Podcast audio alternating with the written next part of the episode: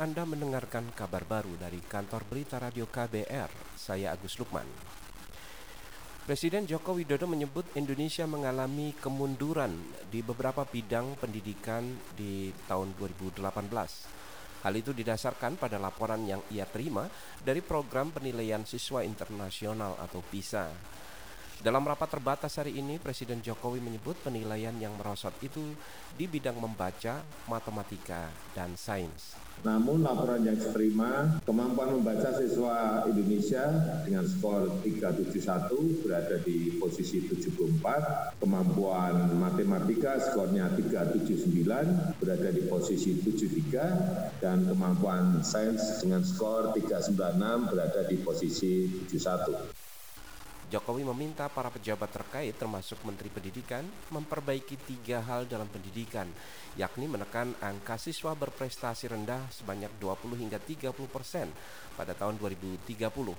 Selain itu juga menekan tingginya presentasi siswa tidak naik kelas dan menekan tingginya ketidakhadiran siswa di kelas. Jokowi juga meminta perbaikan belajar mengajar menggunakan teknologi informasi dan komunikasi. Konfederasi Serikat Pekerja Indonesia bersama sejumlah organisasi buruh akan menggelar aksi besar-besaran ke gedung DPR pada pertengahan April mendatang. Juru bicara KSPI Kahar Cahyono mengatakan unjuk rasa itu untuk mendesak DPR dan pemerintah membatalkan pembahasan Omnibus Law Cipta Kerja. Karena DPR juga akan membahas Omnibus Law, maka KSPI dan elemen buruh yang lain juga akan memastikan untuk melakukan unjuk rasa besar-besaran ke DPR yang direncanakan pada pertengahan April ini. Tanggalnya memang belum pasti, tapi rencananya pertengahan April ini untuk mendesak agar DPR tidak melanjutkan pembahasan dari RUU Cipta Kerja itu. Juru bicara Konfederasi Serikat Pekerja Indonesia KSPI, Kahar Cahyono mengatakan, para buruh kecewa dan menyesalkan sikap DPR yang terus melanjutkan pembahasan Omnibus Law Cipta Kerja di tengah pandemi COVID-19. Kahar mengatakan pemerintah dan DPR harusnya fokus terhadap penyelesaian pandemi COVID-19 di tanah air.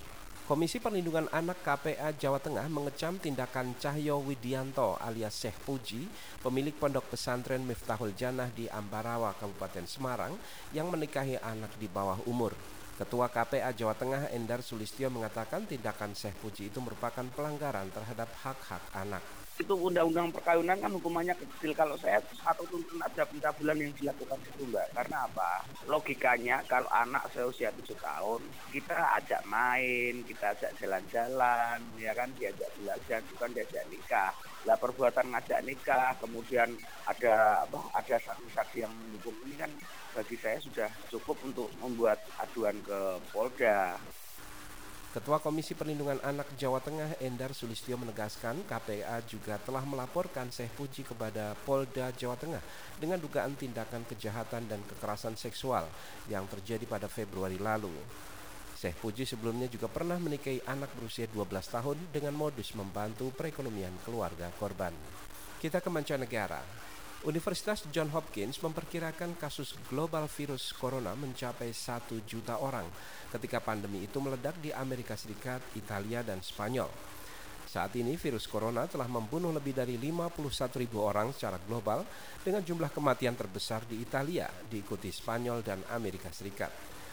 Universitas John Hopkins juga menyebut tingkat kematian global saat ini di atas 5% dari semua kasus yang dilaporkan oleh negara-negara di dunia, termasuk Inggris, Amerika Serikat, dan Spanyol. Demikian kabar baru dari KBR. Saya Agus Lukman.